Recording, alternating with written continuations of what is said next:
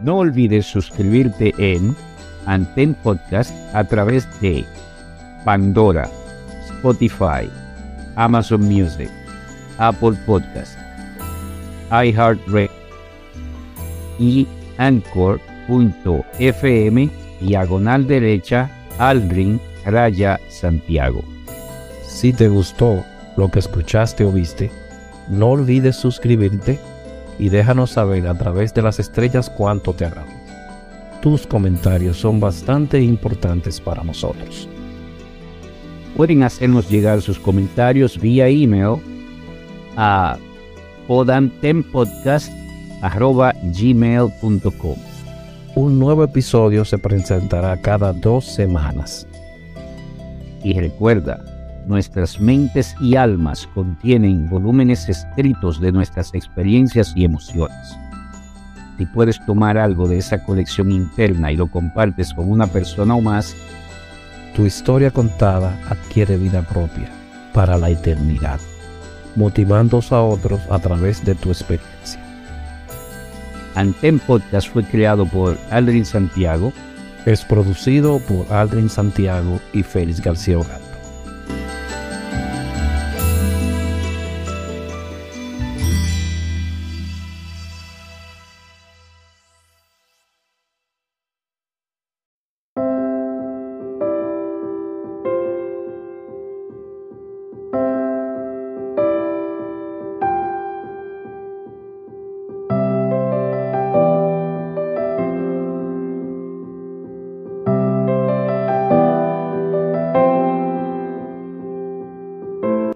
Bienvenidos, Silver Escuchas, a nuestro espacio de Podcast Anten nuevamente. Hoy tenemos otra magistral entrevista. Quien les habla, Aldrin Santiago, le da la bienvenida a la cabina a una persona bien reconocida en aquel ambiente juvenil de la Cruz Roja de la Juventud de aquellos años. Ese caballero ahora, padre, es el amigo y hermano de siempre, Rafael Toribio como lo conocíamos nosotros, Toribio. Bienvenido, mi hermano. ¿Cómo te sientes? Muy bien, muy bien, hermano Adri. Y agradecerte por la invitación y felicitarte nuevamente por, por este. Gracias, gracias, Toribio. Bien, vamos a empezar, de, como yo siempre digo, desde el Génesis. ¿Dónde nace eh, Junior eh, Toribio? Rafael Toribio. Oye, yo te iba a poner Junior Toribio porque habían, habían varios Toribio. Sí, sí, sí, sí, Toribio está. Sí, entonces, yo realmente, eh, yo nací en Villajuana, realmente. Lo único que yo desde pequeñito, porque yo nací en una clínica que mi, mi padrino era médico ahí en esa clínica pero automáticamente yo, nosotros justamente en el año 79, una semana después del pequeñito, pero sin embargo yo recuerdo ese momento, eh, porque recuerdo el momento del huracán, increíble, yo tenía cuatro años apenas de cumplir, o sea, yo, Ciclón David fue en septiembre y yo cumplí los cuatro años en agosto. Y fue una experiencia como tan impactante que la recuerdo, o como, como si fuera hoy. Y a los cuatro años nosotros nos mudamos a San Carlos. O sea que yo realmente soy sancarleño eh, de corazón, de, toda la vida. Todavía eh, tengo ya más de veintitantos años que, que, no vivo en mi corazón. Eh, San Carleño. O sea, todos los momentos agradables de mi niñez y de parte de mi juventud eh, los viví en San Carlos. ¿Estudiaste por ahí también, Torino? Sí, sí, sí. Yo, yo estudié en el Liceo de Estados Unidos, eh, parte del bachillerato, pero en el año 91, o sea, yo hice la primaria en la Escuela Brasil, la República de Brasil, que queda justamente ahí frente al Parque San Carlos, de agosto. Eh, hice el, eh, esa, esa, escuela ya va hasta sexto de primaria. Eh, séptimo pasé al Liceo de Estados Unidos. eh, pero en el año 91, cuando yo pasé a tercero de bachillerato, hubo una famosa huelga de... Y sabes que el año escolar comenzaba el, el siempre principio de septiembre, ahora es que comienza en agosto, pero antes era desde el primero de septiembre. Esa huelga yo recuerdo que pasó el mes de septiembre, pasó el mes de octubre y ya íbamos por el mes de noviembre y todavía lo, la ADP no se ponía de acuerdo con el gobierno y se pensaba que ese año escolar se iba a perder. Entonces, eh, mi mamá eh, decide inscribirme en un colegio. Eh, yo recuerdo que como ya entramos prácticamente en noviembre, yo no tuve opción ni siquiera de, de liberar el curso, porque imagínate, no tuvimos nota ni de septiembre, octubre ni noviembre, pero teníamos la ventaja, o tuve la ventaja, de que como el Liceo de Estados Unidos funcionaba como plan reforma, prácticamente lo que nosotros vimos en el colegio, en tercer bachillerato, la mayoría de las materias no, ya yo la había dado en el plan reforma. Y, gracias a Dios me fue súper, súper bien y terminé el bachillerato en el colegio Cristóbal Colón, que es un colegio bien, bien famoso, eh, porque está ahí en, o estaba en Villa Consuelo, creo que ya no existe, porque en ese colegio el y, dueño del colegio, don Luis Encarnación Nolasco, fue una, una figura prominente.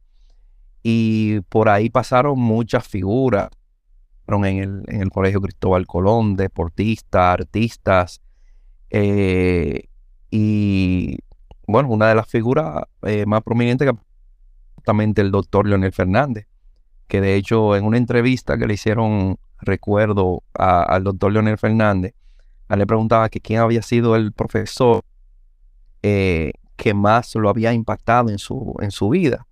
Y él justamente dijo que fue el profesor Luis Encarnación Nolasco, que fue el profesor de dueño del colegio, y él daba eh, varias materias. Y, ahí entonces terminé el, el bachillerato. ¿Vas a la universidad inmediatamente o hay una transición ahí de un tiempecito para tú respirar o algo así? No, yo, yo eh, o sea, me gradué en 93, yo me gradué en el 93 y entré a la universidad en el 94. O sea, fue, creo que un semestre eh, fue lo único que perdí. O sea, yo entré prácticamente de, una vez a, la universidad. Okay. Lo que sí que comencé estudiando, yo entré a estudiar comunicación social, porque eso era lo, lo que me, me, gustaba, me moví en ese momento. y experiencia muy, muy peculiar me hizo cambiar de, de, carrera, ya cuando estaba casi, casi a mitad de carrera. Y, y entonces me pasé a la carrera de mercadotecnia. Y yo recuerdo cuando yo tenía ya como, iba por el quinto semestre de la carrera, eh, yo conseguí un trabajo y ese trabajo que yo conseguí, que no tenía nada que ver con, periodismo, yo ganaba más que lo que ganaba un periodista cuando se graduaba en ese momento. Entonces no, no, no, pero no, algo no está funcionando aquí. Yo, ah, pues, yo recuerdo que te graduaba de comunicación y era trabajar como reportero a 5 mil pesos mensuales. Ya tú te puedes imaginar en aquella época. No, decidiste doblar.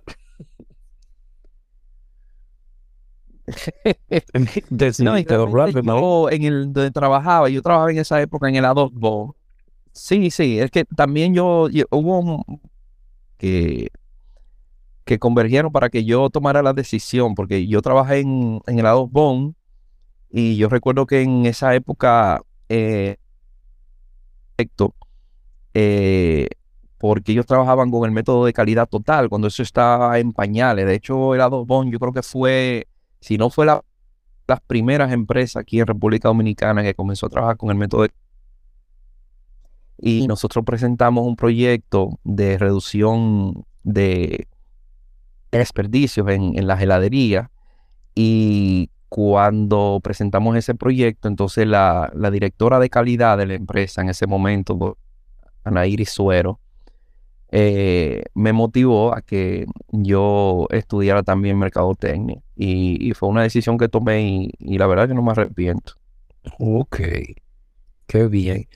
Ya en ese proceso, ¿tú en algún momento entraste por Miraflores o no? O ya estabas en Miraflores con todo ese proceso.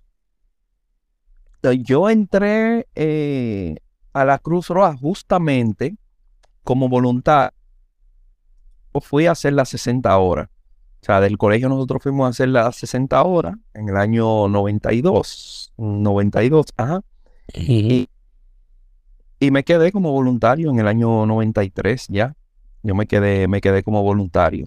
Pero fue ¿Qué, te, producto- qué te- qué te motivó a quedarte ahí? Eh, yo creo que es, es algo como que, que uno lleva en el ADN. O sea, yo heredé ese, sentido de solidaridad de, de mi padre. De hecho, yo siempre he dicho que uno de los valores que siempre me, me define es la, el ser solidario. Además, independientemente que sea una persona que yo conozca o no.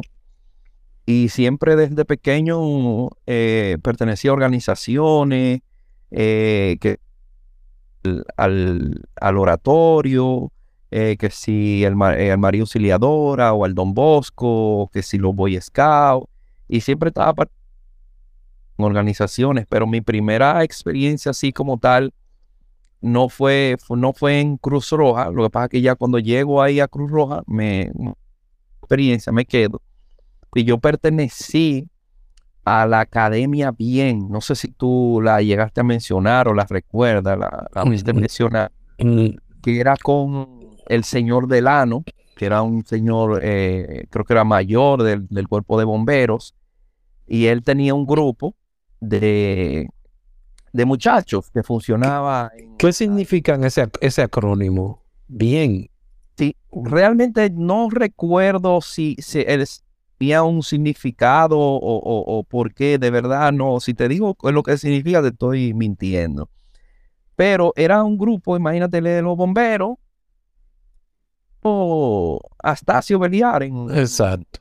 en, en Los Cachorros, en Cristo Rey, que, que fundó el cuerpo de cadete. La academia bien era algo parecido a de cadete. Eh, ahí te enseñaban de todo, de rescate. Yo recuerdo que inclusive nosotros íbamos al mirador. Eso fue mucho antes de tú ingresar la- a Miraflores. Entonces. Eso fue, ¿qué te digo? Yo era un adolescente, qué sé yo, 15, 16 años. Eh, y hacía muchísimas actividades. Eso yo siempre se lo comento a, a, a Camilo, Camilo Bencosme.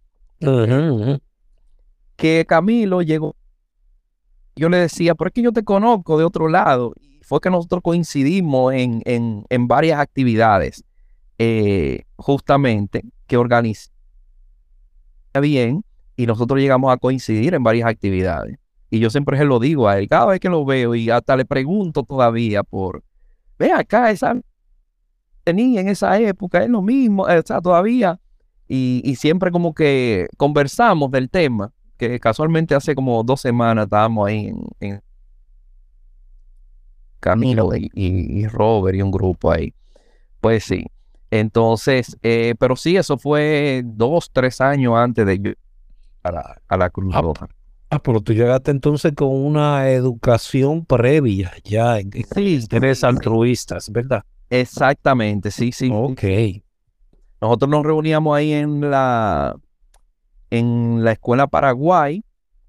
eh, Pero tú, una- ¿tú tuviste influencia de alguien de tu familia para esta actitud así? ¿O simplemente te llegó que tú querías? No, yo creo, yo creo que fue más, eh, eh, como te dije, es, es algo como que lo- uno lo lleva en la sangre. O sea, mi papá era, era así mismo, aunque no perteneció quizás a una organización o algo, pero era una persona que siempre vivía de, de su familia y de los demás, y eso yo lo, lo aprendí desde pequeño. Y entonces nosotros siempre no, no- nos asociamos, como al, a- como vivía ahí cerca del colegio Don Bosco, nosotros íbamos todos los domingos a- al, al oratorio del Don Bosco desde las 8 de la mañana íbamos a misa y, y después seguíamos las actividades ahí de, de- del oratorio Don Bosco. Después pasamos al de María Auxiliadora, que en principio era solamente de hembras y después lo hicieron mixto. Y siempre pertenecía a grupos, siempre, siempre, siempre. Y después llegué ahí a... Y conocí mucha gente. De hecho, me, varios de mis mejores amigos hoy en día son, son personas que yo conocí ahí en la Cruz Roja. Al llegar allí, ¿hacia dónde te dirigiste? ¿Y por qué te dirigiste ahí? Es decir, ¿cuál fue de, de los departamentos que habían? ¿Cuál tomaste? Sí, yo, yo me fui a, a juventud realmente, porque tú sabes que cuando uno entra a las 60, horas, aunque uno, el, los primeros auxilios es como lo que más le llama la atención a uno, pero en el, en, en el departamento de juventud, justo o más orientado a, a las actividades que uno, que uno realizaba. Entonces yo veía como el de a, a socorro, yo lo veía muy adulto, adulto, adulto, y yo veía que en juventud como que, eh, y claro, ese, ese carisma que tenía Astacio eh, para trabajar con, con, con, con jóvenes y eso, eso me, me motivó y, y, con todas las personas que, que, conocí, que había muchas personas que estudiaban ahí en el, en el, en el Unión Panamericano, que ya yo eh, había como interactuado con ellos y conocían también al departamento de, de juventud. Entonces, eh, prácticamente ahí, eh, ahí me quedé. ¿Con quién, con quién, con qué personajes tú te encontraste ahí a tu llegada? Si recuerdas alguno de ellos. No, no, claro, claro. No sé, Raúl Antí, de, lo, de, los instructores de, de, de, juventud, estaba Robert, que yo recuerdo que todavía, todavía nosotros relajamos a Raúl con un poloche que decía poco loco. y ese poloche Raúl no se lo apiaba de encima. Y todavía, todavía nosotros preguntamos, Raúl, ¿y tú tienes el poloche de, de poco loco? Pues sí, entonces sí, ahí estaban como, como, como organizadores, prácticamente eran Anastasio Beliar, Raúl Antiguo.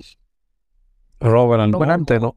Ay, sí, se te olvida ese nombre. No, Ay. no, no, no, no, no, porque Robert era el, la mano derecha de, de, de Papito. De, de exacto. Eh, sí, de, entonces, no había más nadie allí, Aníbal no estaba ahí cuando tú entraste. Sí, claro, claro, claro, claro. Aníbal también era de, de, de ese grupo. Eh, lo que pasa es que que no, no comparto ni veo a Aníbal, eh, que se me, se me olvidó, pero sí, Aníbal era de los, de, de hecho también Aníbal era de, de, de, lo, de las personas más hasta Beliar. Pero esas eran más o menos la, las personas así que yo recuerdo cuando yo entré, eh, que estaban ahí en, en juventud y en socorro eh, estaba eh, Olivares, recuerdo el, wow, el director en ese momento, ¿cómo se llama este señor? Dios mío. Ay, hombre, ahora recuérdamelo tú de los, de, de los directores, que tú, él volvió a ser director después. Pero director de socorro, director general. No, de socorro, no, no, no, la directora general. Beliar. La doctora Belial, ¿tú estás hablando de Máximo W. Canela? No, no, no, no, no, no, no era Canela. ¿Cómo se llama? Sergio Vargas Puente, Sergio Vargas Puente. No, no, no, no, no era Sergio Vargas. Eh, ay, Dios mío, este morení es moreno, él. Eh, que Miguel de la Rosa, Miguel de la Rosa. Rosa Miguel de la Hoy, Miguel de la, sí, era Miguel de la Rosa en, en esa época en esa época. ¿Por qué te motivaste por, por juventud? ¿Te identificaste ahí con eso? Y no te fuiste para donde todo el mundo se identificaba con la ambulancia, con sí, la adrenalina, la cosa. Eh, por, por, eso te digo que en, en realmente la adrenalina estaba en, en, en socorro realmente con, con, con la... Pero eso no me quitó que yo eh, me capacitara a nivel que yo, yo tuve prácticamente todas las certificaciones en el departamento de socorro. Eh, yo las tuve. Eh, hasta primero auxilio avanzado, inclusive. Eh, sí, sí, yo te... Llegamos a estar en varios cursos, sí, sí, sí. Sí, sí, sí, yo inclusive, yo trabajé, yo trabajé en central de emergencia en los años 90. Yo recuerdo que nosotros trabajamos eh, eh, en salud pública y, y, era de allá porque no, nos buscaban justamente personal de que ya tuvieran la certificación de primer auxilio avanzado para trabajar directamente en los operativos de Navidad y operativos de... Eh, en operativos de Navidad era que se trabajaba más oh. salud pública. Era fijo en una ambulancia en la avenida del puerto, en los principales eh, eh, concurrían más la, gente.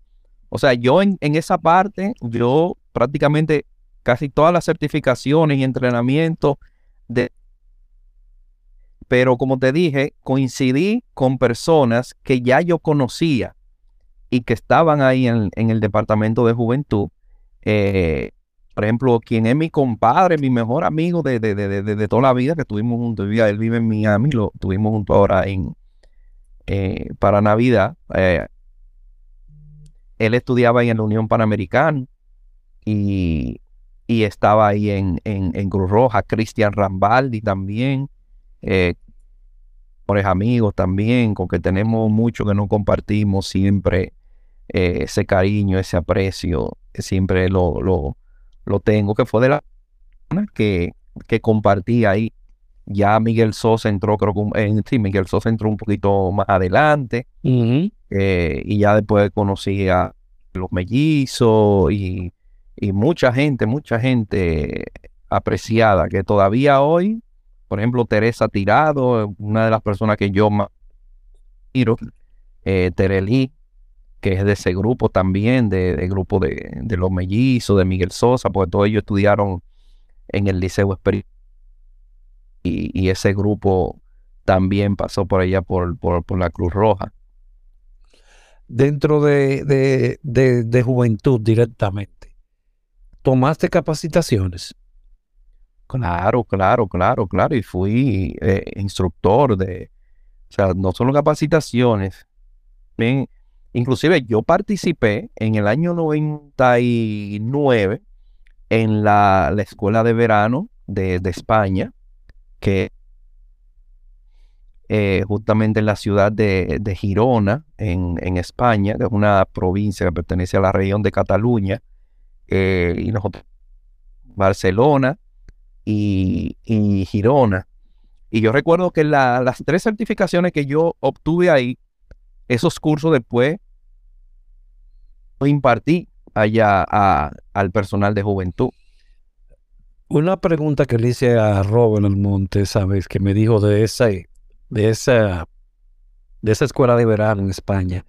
Sí. ¿Qué tanto te impactó eso a ti también? Porque ustedes no había un, patrón establecido en la juventud de aquellos años dominicana, ¿verdad?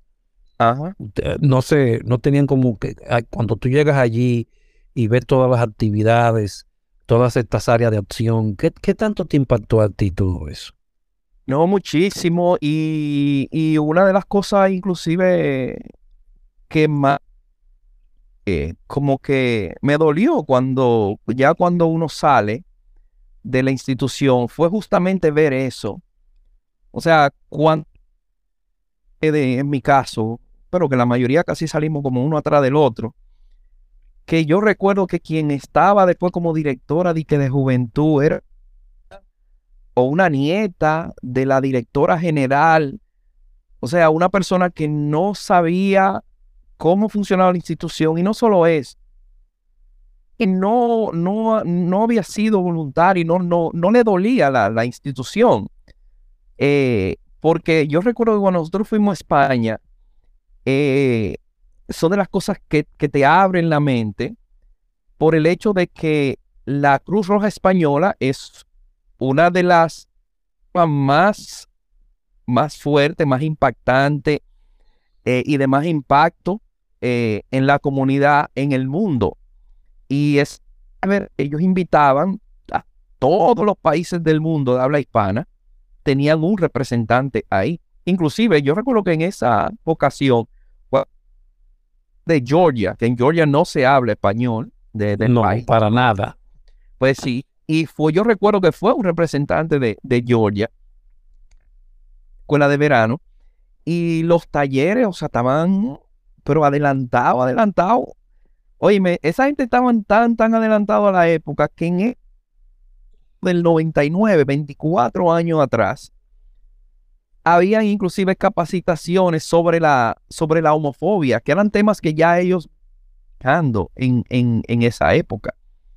Eh, medio ambiente, medio no, no, no, era una cosa impresionante. Es el medio ambiente, dinámico. O sea, lo que a mí me aportó, eh, yo uno de los talleres que yo hice, recuerdo como ahora, que fue la función del marketing, en la obtención. Y a ese nivel estaban esa gente, que todavía hoy en día, las personas que trabajan en ONG eh, aquí en República Dominicana, probablemente ni dar una carta cosas tan, tan simples como esa la aprendimos nosotros allá. Cómo redactar un, un- un documento eh, para tú solicitar un papel. Una cantidad de cosas, de verdad, que a mí me impactó muchísimo. Y te digo que yo, por ejemplo, el taller de la dinámica de grupo, eh, el taller se llamaba El Grupo, la dinámica como una herramienta de trabajo. Yo llegué de allá, chechi, ese taller yo lo di tal cual nosotros no, no, no nos lo dieron allá. Yo lo di, eh, yo di, creo que fueron tres talleres, o sea, todo el personal de juventud eh, de aquí lo, lo hizo ese taller. O sea, eso de verdad fue como un antes y un después. De hecho, hubo un grupo que ahí estuvo Miguel Sosa, José Ernesto, que inclusive fueron, hicieron un viaje a Dinamarca, a, a la Cruz Roja de Juventud, como una especie de escuela de verano también. Ujú. E- El, el año anterior, exacto, en el 98, hubo un grupo que se fue a España y hubo un grupo que se fue. Yo recuerdo ese, ese año yo estuve en, en- en Estados Unidos, el verano completo, y, y no, ese año yo no pude viajar. Entonces yo viajé en el 99 y fuimos Limberg, en paz descanse, eh, Julio, Urbay. María Inés, aquí y yo estuvimos, estuvimos en, en esa escuela de verano del 99. Cocoyona 99 se llamaba. Toribe, pudi- ¿pudieron ustedes eh, duplicar esta, esa parte, algunas partes de todos esos, de ese, de, de ese de verano que hicieron en España, en, en Miraflores? O sea, eh, hacer escuelas de verano como tal, no. Ahora, no, pero algunos de los temas que se impartieron allí y todas esas cosas. Claro, claro, te digo que en mi caso, por ejemplo, los talleres que yo hice, yo los, los repliqué cuando, cuando llegamos aquí. Además de que, por ejemplo, en esas actividades que nosotros hacíamos, era justamente producto del conocimiento que nosotros eh, habíamos adquirido allá y el en, en la comunidad. O sea, cuando tú llegabas allí y que tú veías cómo funcionaba eso, eh, cuando tú veías la cantidad, por ejemplo, de pines por cada, por cada curso, por cada actividad, eh, los stickers, a nivel de, de, de, de, de cómo, cómo esa gente se manejaban, y No, todas las no, no. actividades y el impacto que ellos tenían, Es era una cosa cosa, ahora, una cosa impresionante. O sea, la organización. Óyeme, tú montar un evento de ese tipo, te estoy hablando de que, o sea, de todos los países de habla hispana participaban y iban, inclusive de República Dominicana, nosotros teníamos ese privilegio, que de República Dominicana era del país más personas invitaban. De nosotros fuimos, a- en esa ocasión fuimos cinco participantes. El año anterior creo que habían ido cinco o seis. Eh, que el, año anterior fue Sony, fue Robert, fue eh, Raúl, eh, Nadesha, Eduardo Aibar. eh, cinco o seis, igual. Y sin embargo, de todos los países era iba uno o dos participantes. Pero era una más de España, de todas las provincias. iba uno, dos, tres participantes de cada provincia. O sea, estábamos hablando de que ahí habían casi 100 jóvenes. Wow. El personal administrativo y el que organizaba el evento. Recuerdo el de nosotros, fue, alquilaron, fue un, una especie de castillo, era como un castillo, como eh, que estaba en, en, en la frontera allá en España, en la frontera y era inmenso la cantidad de habitaciones y salones. Bueno, tú te, yo viendo la película de Harry Potter a esa, a esa época, porque nosotros, la escuela se desarrolló, fue justamente como un castillo muy, muy, muy parecido. Y estamos hablando, semana que duraba el, el evento. Uno se iba generalmente por 10 días, dos semanas, uno siempre se quedaba unos días eh, eh, para conocer y eso. Pero definitivamente la, la experiencia, lo que se ve ahí y cómo eso nos impactó a nosotros aquí en República Dominicana, era una cosa que eh, era una competencia sana que se daba por, por demostrar el, el talento que tenía cada ser seleccionado al año siguiente en, en la escuela de verano. Es tan así que, por ejemplo, yo viajé en el 99 ya en el 2000 comenzaron los problemas y te soy sincero, yo ni recuerdo si fueron o quiénes fueron a, porque eso, imagínate, ellos tenían representantes de, la federación, que algunos eran españoles y eso, esas informaciones iban y venían. Y yo de verdad, yo no recuerdo después de ahí, fecha de hoy, eh, de verdad, de verdad, de verdad, yo, yo, tú me preguntas a mí la Cruz Roja, yo oigo mencionar más que cualquier otra cosa de Cruz Roja. Cuando alguien necesita sangre. Dentro de esta en juventud, ¿tuviste alguna, alguna parte gerencial a cargo de algo allí?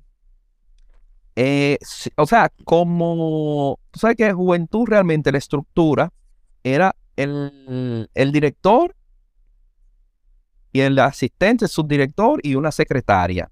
O sea, cargos administrativos eran, esos eran los únicos tres que existían.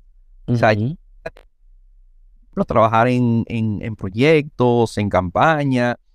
Y yo fui, eh, el, yo sí fui el director de educativa.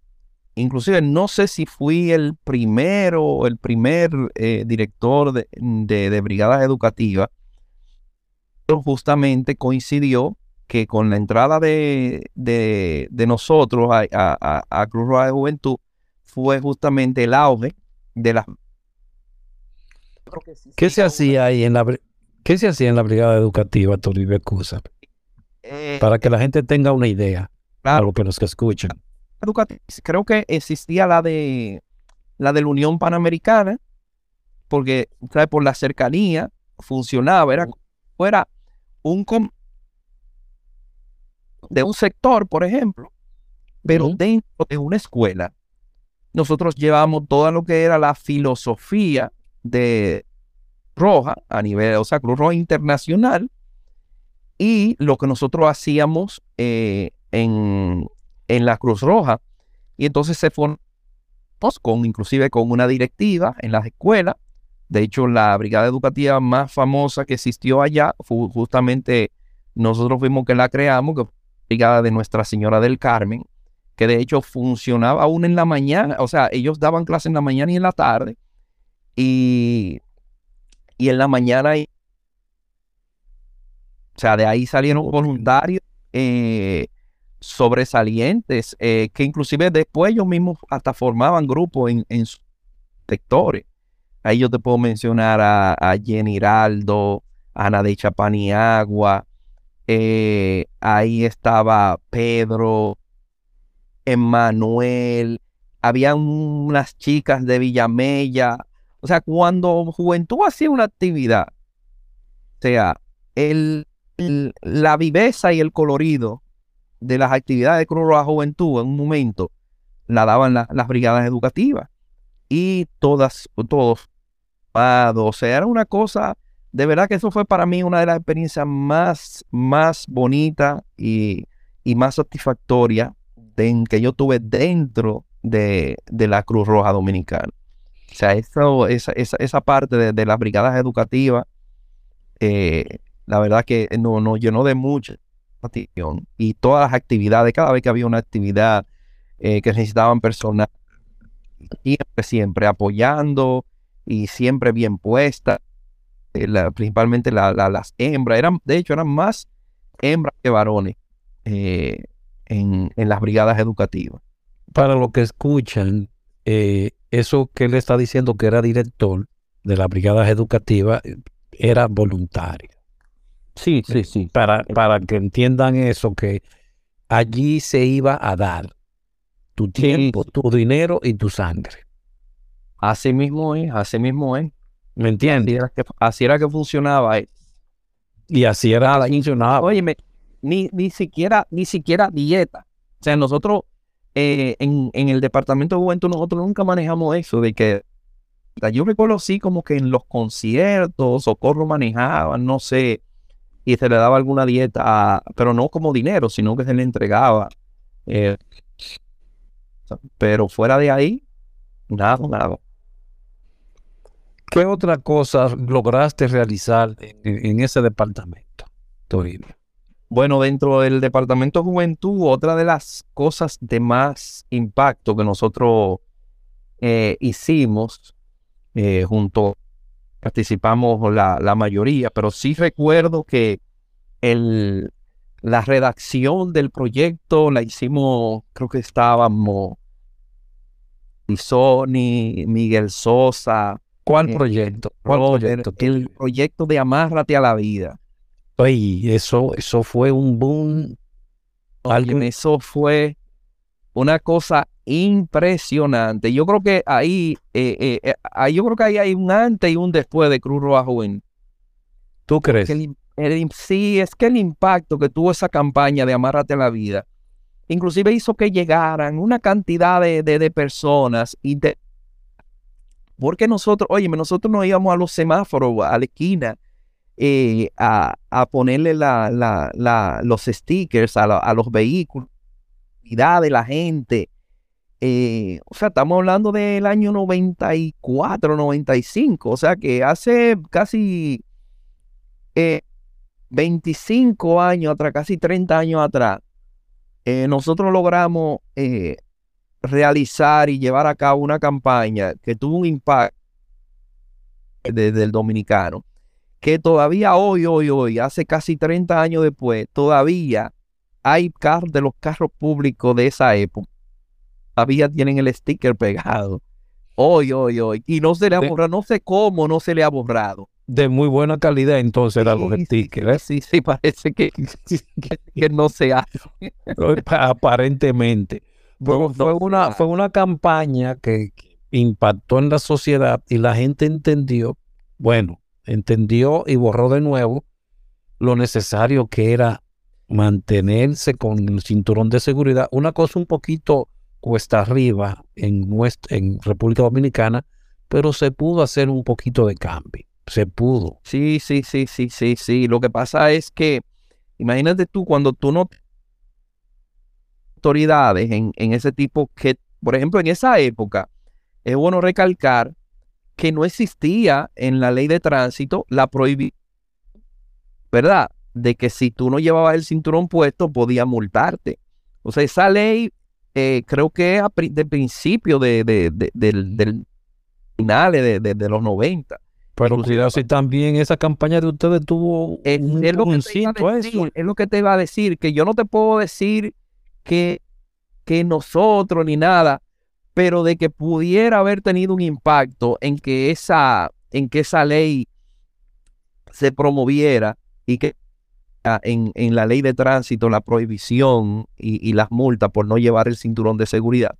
Pero en esa época no, no se hacía, o sea que la gente, ya cuando la gente de ponerse era por, por el convencimiento de que nosotros estábamos ayudando a, a salvar eh, uh -huh. eh, su vida y la receptividad que tuvimos, no, no, desaprovechamos ninguna oportunidad. O sea, había, por ejemplo, Festival del Merengue, vámonos para el malecón. Y interactuábamos con la gente, que la gente estuviera bebiendo, le hablábamos del tema, porque no, era solamente darle un, sticker, más además de que la frase también eh, eh, era como, como contagiosa. Eh, era justamente esa interacción que nosotros teníamos con, las personas. Nosotros íbamos a la avenida del puerto, no íbamos nosotros. Había algo en la avenida del puerto. Íbamos allá en la noche salíamos a la Cruz Roja y nos íbamos de noche para allá a interactuar con la gente y a darle eh, los stickers. Por eso te digo que yo creo que un antes y un después de, Cruz Roja de Juventud, porque también ahí la gente comenzó a ver el trabajo de, de Cruz Roja Juventud, porque inclusive tú salías fuera de la Cruz Roja y la gente no sabía lo que era juventud. O sea, para, de hecho, yo fui, hice mis 60 horas, en juventud me dieron mis 60 horas, pero yo no sabía que ese departamento existía, ni nada. Y es a partir de ahí donde la gente comienza a ver eh, la Cruz Roja de, de, manera diferente, de que nada más la Cruz Roja no era ambulancia y socorrismo, ¿entiendes? Que también eran programas sociales. Y por eso te digo que, yo creo que hay un antes y un después ahí en... programas sociales y programas juveniles, donde podían participar los jóvenes. Exactamente, exactamente. Que no ¿Qué, ¿Qué otras actividades tú lograron a realizar allá, Toribio, que tú recuerdes? Allá, ¿qué te digo? Es que nosotros hicimos tan, tantas cosas entre las brigadas educativas, entre los programas.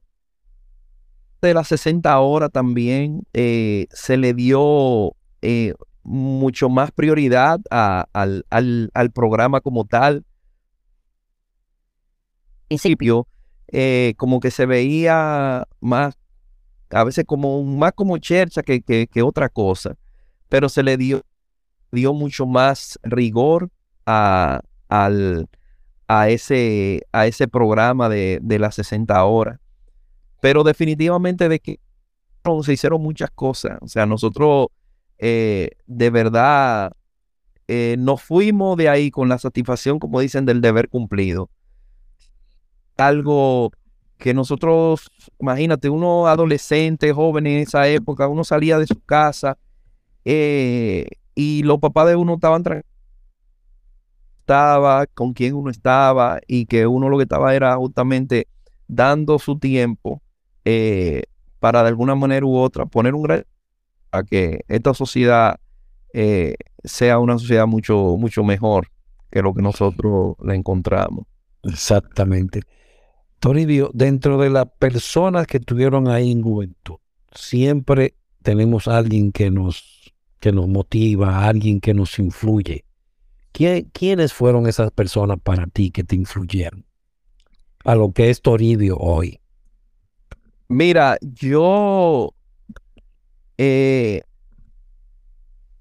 tramo eh, Astacio Beliar era como, como el líder era como la persona, vamos, eh, era como, como esa persona que, eh, que era la que, la que llamaba, la todo el mundo escuchaba eh, cuando nosotros entramos. Después, cuando Papito sale, cuando o sea, estás, que ya se queda Robert, aunque era una relación más personal, porque quizá por la misma, la misma edad, eh, ya tenían una relación de amistad, pero Robert tenía una particularidad y es que Robert es un, líder innato. Robert, que yo no sé si eso es malo, pero Robert es de las personas, de las pocas personas que yo conozco que tiene cero tasa que yo hasta a veces hasta peleo con él, porque le digo, Roy, es que no se puede ser amigo de todo el mundo, porque si una persona te hace daño, tú no puedes estar, que si yo cuánto, y él, ay, no, muchacho, deja eso. Y siempre tenemos esa, esa discusión eterna, eh, porque Robert era un, o es todavía, eh, un líder innato y una persona sana, eh, una persona que todo el mundo se, se le acerca, y, y de verdad que eso eso a mí me, impactó mucho. Eh, y es, una persona que yo siempre aprendí mucho de él y lo vi de verdad como, como un modelo a seguir dentro de la institución. Para mí, eh, Alejandro Valverde Podestá, que aunque no era una persona que era de nuestro departamento de juventud, pero fue, fue la persona. Cuando tú ibas a una, una capacitación, o sea, era un tipo que, que le dolía la Cruz Roja, que conocía de la Cruz Roja, y no solamente Valverde conocía lo que, que primeros auxilios, que básico, que avanzado, no, no, no, no. Valverde conocía la institución desde sus entrañas y a nivel internacional era el tipo que más, yo diría que hasta de la región. O sea, Valverde era un tipo que donde quiera que él estaba, había, había que escucharlo. Y, y, y eso siempre me, me que uno lo veía como, como allá arriba, pero un tipo asequible y, y que le dolía a la institución. Esa, esas personas fueron como las que más, si, si se me queda alguno... Eh, los influencers de aquella época, porque ahora están por Instagram, son un poquito menos, porque en aquel entonces era carne viva, era ahí. Exactamente. Y tú, ¿entiendes? Era, era vivencias totales. Así mismo es. En, ¿Seguiste? ¿Qué tiempo duraste allí entonces, Toribio, juventud? Nada más tuviste esa, esa oportunidad de, ejercer como director de, de las brigadas escolares o tuviste algunos... Sí, no, no, como director de, brigadas educativas, ah, como, como director de, de, proyectos, inclusive. Yo recuerdo que en el año 95, que para que tú veas lo que son las cosas de la vida y que ya todo aquí en, en el país eh, es como que todo se, ha politizado y todo es eh, de, de, que me vean y, y, de, y de buscar sonido, como dicen. En el año 95 yo fui seleccionado por la Cruz y recibí el premio, premio Nacional de la Juventud. Cuando en esa época inclusive, justamente por el trabajo que nosotros habíamos realizado, eh, en, ese, en ese año de, 1995. Y yo recuerdo que en esa época se mandaba, el Premio Nacional de la Juventud, que yo creo que debería de mantenerse así, porque ahora el Premio Nacional de la Juventud se lo dan a una persona que, y ya verdad, ha hecho aporte, pero está en los medios. O sea, generalmente el que no está en los medios, el que hace el trabajo en el barrio, con la junta de vecinos, en las organizaciones eh, sin fines de lucro, ese tipo de personas no tiene acceso. Y yo recuerdo que en esa época, bueno, el Ministerio de la Juventud no existía en esa época y quien daba el Premio Nacional de la Juventud era el Ministerio de Educación. Eh, de hecho, el, certificado mío está firmado es por la directora, la ministra de Educación de esa época. Y antes, el Ministerio de Educación envía invitación a todas las instituciones que trabajaban a favor de la sociedad para que esas instituciones seleccionaran a una persona que ellos entendieran que era la persona más sobresaliente para recibir el, premio. Y yo recuerdo que de Cruz Roja de Juventud a mí fue que, me seleccionaron. El Departamento de Socorro envió también a, una persona, porque yo creo que ese año no fui yo solo que recibí el premio en, en de, directo. Realmente te soy sincero, no sabía esa parte. Sí, sí, sí, sí, sí. Yo, óyeme, yo todavía 95 a hoy son 20. No te voy a decir que está en buen estado, pero yo lo tengo eh, lo tengo guardado. Yo lo, lo certificado. Premio Nacional de la Juventud por su, óyeme, el certificado dice Premio Nacional por sus aportes a la sociedad como joven ejemplar, dice el. Por aquello te impactó entonces realmente. Sí, sí, sí, sí. Y, y al, al final, eh, que uno no hace las cosas esperando una, una retribución, pero son, son cosas que de alguna manera u otra te, te, motivan. Eh, el hecho de, te, te tomaron en cuenta. Eh, No es que tú lo haces esperando nada a cambio, pero porque al final la satisfacción es de que si tú ayudaste a alguien, eso es lo te lleva, ¿entiendes? Pero Y, y estás hablando, Toribio, estás hablando de una retribución moral. Exactamente, o sea, no por- Para que, para que, exacto, para que los que nos escuchen entiendan. Él se siente orgulloso de ese certificado, señor. Exacto. Y eso es algo moral, que nadie puede comprarlo. Nadie. Así mismo, así mismo es. Así mismo es. Entonces ya de ahí, ya fuera de juventud, fue de cuando se creó el Consejo del Distrito, que yo volví a ocupar una, una posición, que yo estuve en la directiva como y, y eh, duré unos meses como, como director de, del Distrito Nacional. De Juventud del Distrito Nacional. No, no, no, director del Consejo del Distrito Nacional. O sea, ahí incluía Juventud y Socorro. O sea, ¿Quién era el presidente? ¿Quién era el presidente de ese consejo en esa época? Si en, la directiva estaba Juan Aníbal Marte, estaba Raúl estaba Sócrates Sabiñón y estaba sí, sí. yo. Ok, ya me recuerdo de ese sí. Pues sí, ese era el, el consejo del distrito. Que de hecho, mi salida, yo siempre, yo siempre me río, porque mi salida del, del, del, del- de la Cruz Roja, eh, Raúl La Antigua se abrió muchos frentes allá. No sé si tú lo has invitado, si ya él, él ha estado, pero sería Eh, espérate, déjame hacerle un llamado. Raúl Lantigo, cuando escuches esta entrevista, Toribio tiene mi número. Por favor, comunícate conmigo. Vamos a hacerte la entrevista, por favor. Porque lo de juventud tienen que seguir hablando. Pues sí, Raúl La Antigua se abrió muchos frentes allá. Y tú sabes que- Ah, bueno, es que Raúl, sí, ya conocemos a Raúl. Exacto. sí, sí, sí, sí, por su forma y que tú lo veías Ujú. que bocón, que yo, "Ah, pero Raúl es un ser humano Excep- excepcional. Excepcional. Una persona Y entonces, increíble. pues sí, entonces él se abrió muchos frentes y se armó un, un puedo decir que yo tú estuviste ahí, porque ahí estuvo Gando, y comenzaron a buscar firmas para la destitución de, de Raúl. para Ahí. de un consejo. Y en, en el consejo me, me incluyeron a mí que de que yo me había autonombrado como director del distrito. Oye, para que tú veas hasta dónde llegaban la- las maquinaciones de la gente.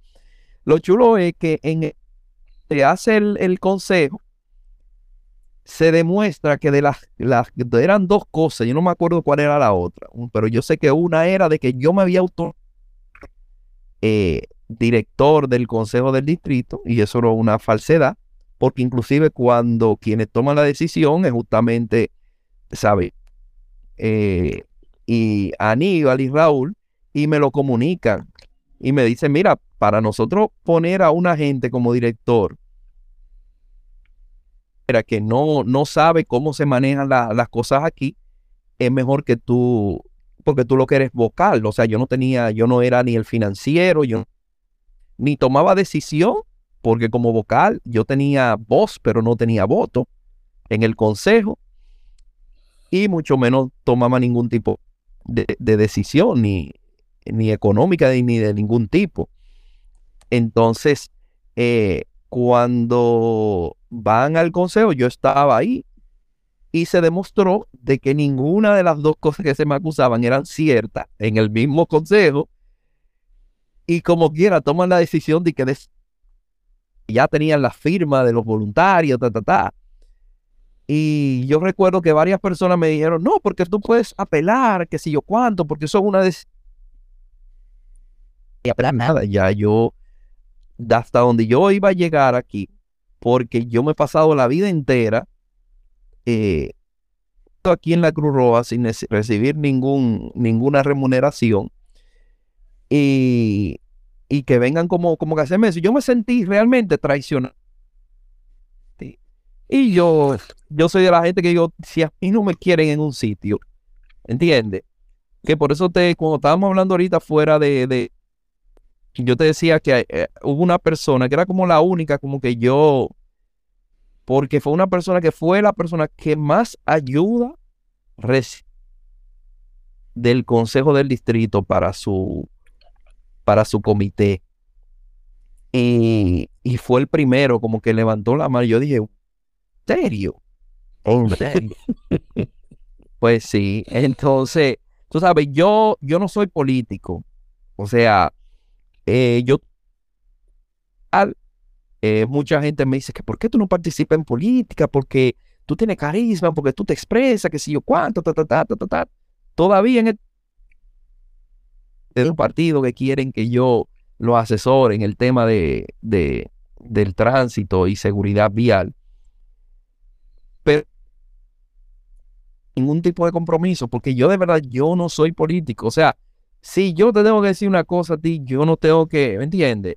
Y yo hago las cosas o sea, yo no puedo que pertenecer a un grupo y porque este grupo dice una cosa, eso es lo que hay que defender. O sea, si eso va en contra de mis principios y, de mis... Yo no puedo hacer algo que vaya en contra de mis principios. Entonces, es por eso yo automáticamente, eh, o sea, tomaron la decisión fácil ¿eh? en, retirarme de, de, de, la, de la institución. ¿Qué, qué tiempo duraste en Miraflores? Yo, bueno, si tú calculas del 92 al 2000, 2001, eh, prácticamente, nueve. Se duró mucho. Sí, sí, sí, sí, sí, sí. Pero, como te digo, ya, mira, que cambiaron eh, en el año 2000, que fue con el gobierno de Hipólito, que, entra doña Lilla Leruz, que politizaron realmente eh, yo, yo realmente, yo dije que ya no, no, no más. Inclusive, yo te voy a decir una cosa que yo no sé si alguien lo ha dicho aquí en, una, de, de estas entrevistas cuatro, cuando vuelve a ganar Leonel, el consultor jurídico del Poder Ejecutivo, que era el de, Raúl, para que tú veas, y, la gente le critica mucho que, el, que el PLD, que el Leonel, que si yo cuánto. Pero si algo ellos se pueden llenar la boca en, en, esa época es justamente de la parte de la institucionalidad. Y en ese momento, ellos no tomaron acción, que por, por querer ser más institucional de la cuenta, le hicieron un daño a la institución, porque esta gente en cuatro años se comieron, se comieron a la Cruz Roja en cuatro años. Y, y ellos no tomaron ninguna acción porque el consultor jurídico del Poder, entonces César Pina Toribio, dijo que él no podía hacer lo que ellos criticaban. O sea, él decía, aunque él pudiera hacerlo, de alguna manera u otra forzar para, para cambiar a la directora, que se suponía que, que no se... La, esa directora la nombró fue eh, Hipólito Mejía. Lo que pasa es que ellos se agenciaron de forma hábil de eh, de mantener comillas legal. Legal, exactamente. Entre comillas, porque sabemos cómo fue que hay. ¿Entiende? Pero si el gobierno del PLD hubiese querido y dice, eh, usted va para afuera y aquí vamos a poner un director que responda, inclusive no necesariamente a los intereses políticos de ellos, sino a los intereses de la institución, que era lo que nosotros reclamamos en ese momento. Que fue esfuerzo que yo recuerdo haber hecho desde fuera de, de, ver si por lo menos la institución volvía a coger su... Sí, ya en esa época a mí no me... Eh, ya yo estaba en familia, yo tenía hijos, tú sabes, ya yo no estaba como... Eh, tenía un trabajo full time, yo tenía dos trabajos, para no tener uno tenía dos. y familia, tú sabías, yo no tenía ni el tiempo ni que quisiera volver a, lo que uno hacía antes eh, en la Cruz Roja. Y eso fue en el año 2004.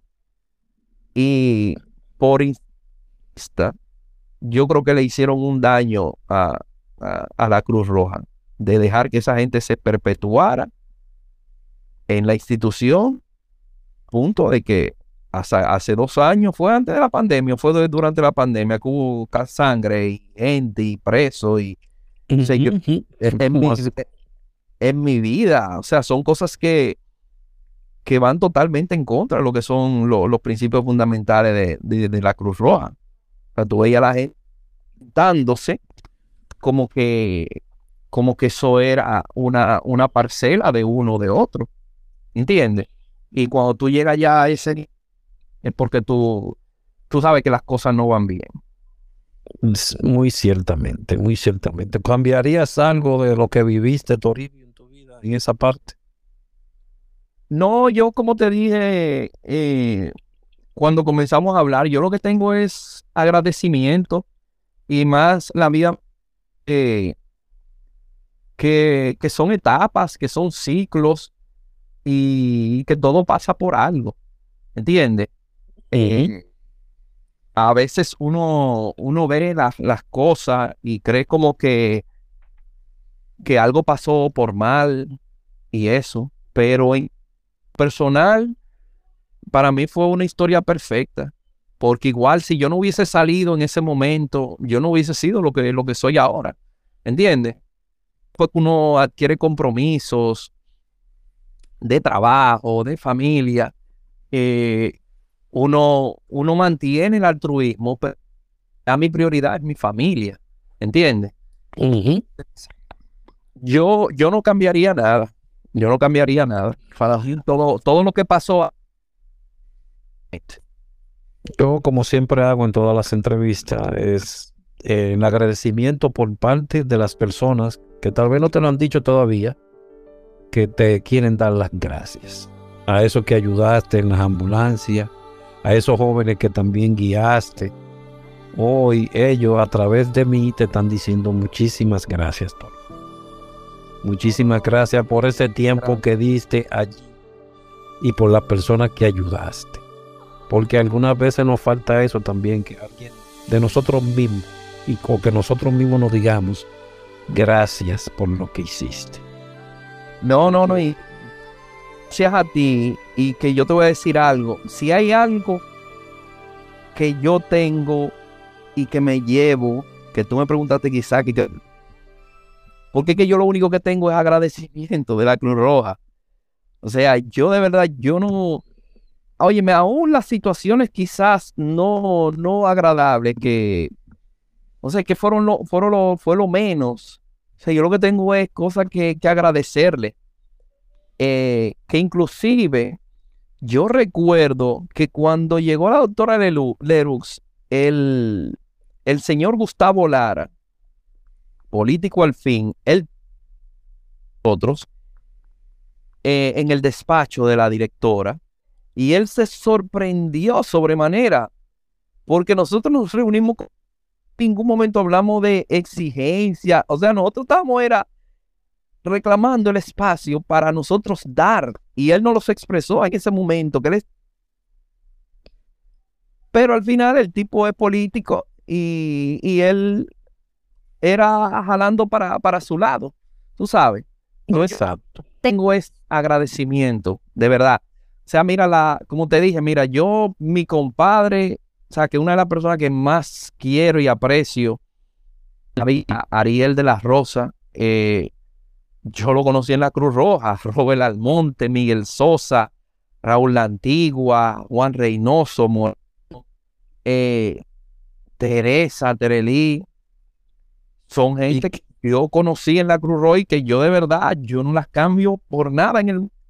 Y quede claro que eh, esa... pedir a la institución son personas que, él, que, que Toribio está mencionando que todavía al día de hoy se juntan, comparten, eh, hacen viajes juntos, todas esas cosas, porque allí, allí se creó una hermandad. Así Que es. eso, que eso, nadie, nadie nos la podrá quitar nunca. 30 años después y sigue más fuerte que, que nunca. Más fuerte que Porque, porque lo que hubo allí, señores, entiéndanlo, era un encuentro de grandes personas, que en ese entonces eran grandes jóvenes. Y en esa volatilidad de, de ideas, de creaciones, hubieron encontronazos, pero que hoy, eso mismo que nos encontramos, que luchamos con algunas ideas, hoy estamos saludándonos, diciéndonos mi hermano. Así porque- mismo es. Era eso, simplemente hacer un trabajo por los otros. Así mismo es. Así mismo es. Toribio, ¿tienes alguna palabra al final que quieras decir, hacerle llegar a los otros? ¿Qué, qué? Dime. Estamos a tu Eh, escucha. Sí, eh, no, de verdad, darte las gracias por, por la, por la oportunidad, porque eh, es una forma de, de perpetuar ese trabajo y de ese trabajo que se hizo eh, en esos años eh, en la, en la institución y, y del cual nos sentimos sumamente orgullosos de formar parte de- de esa historia.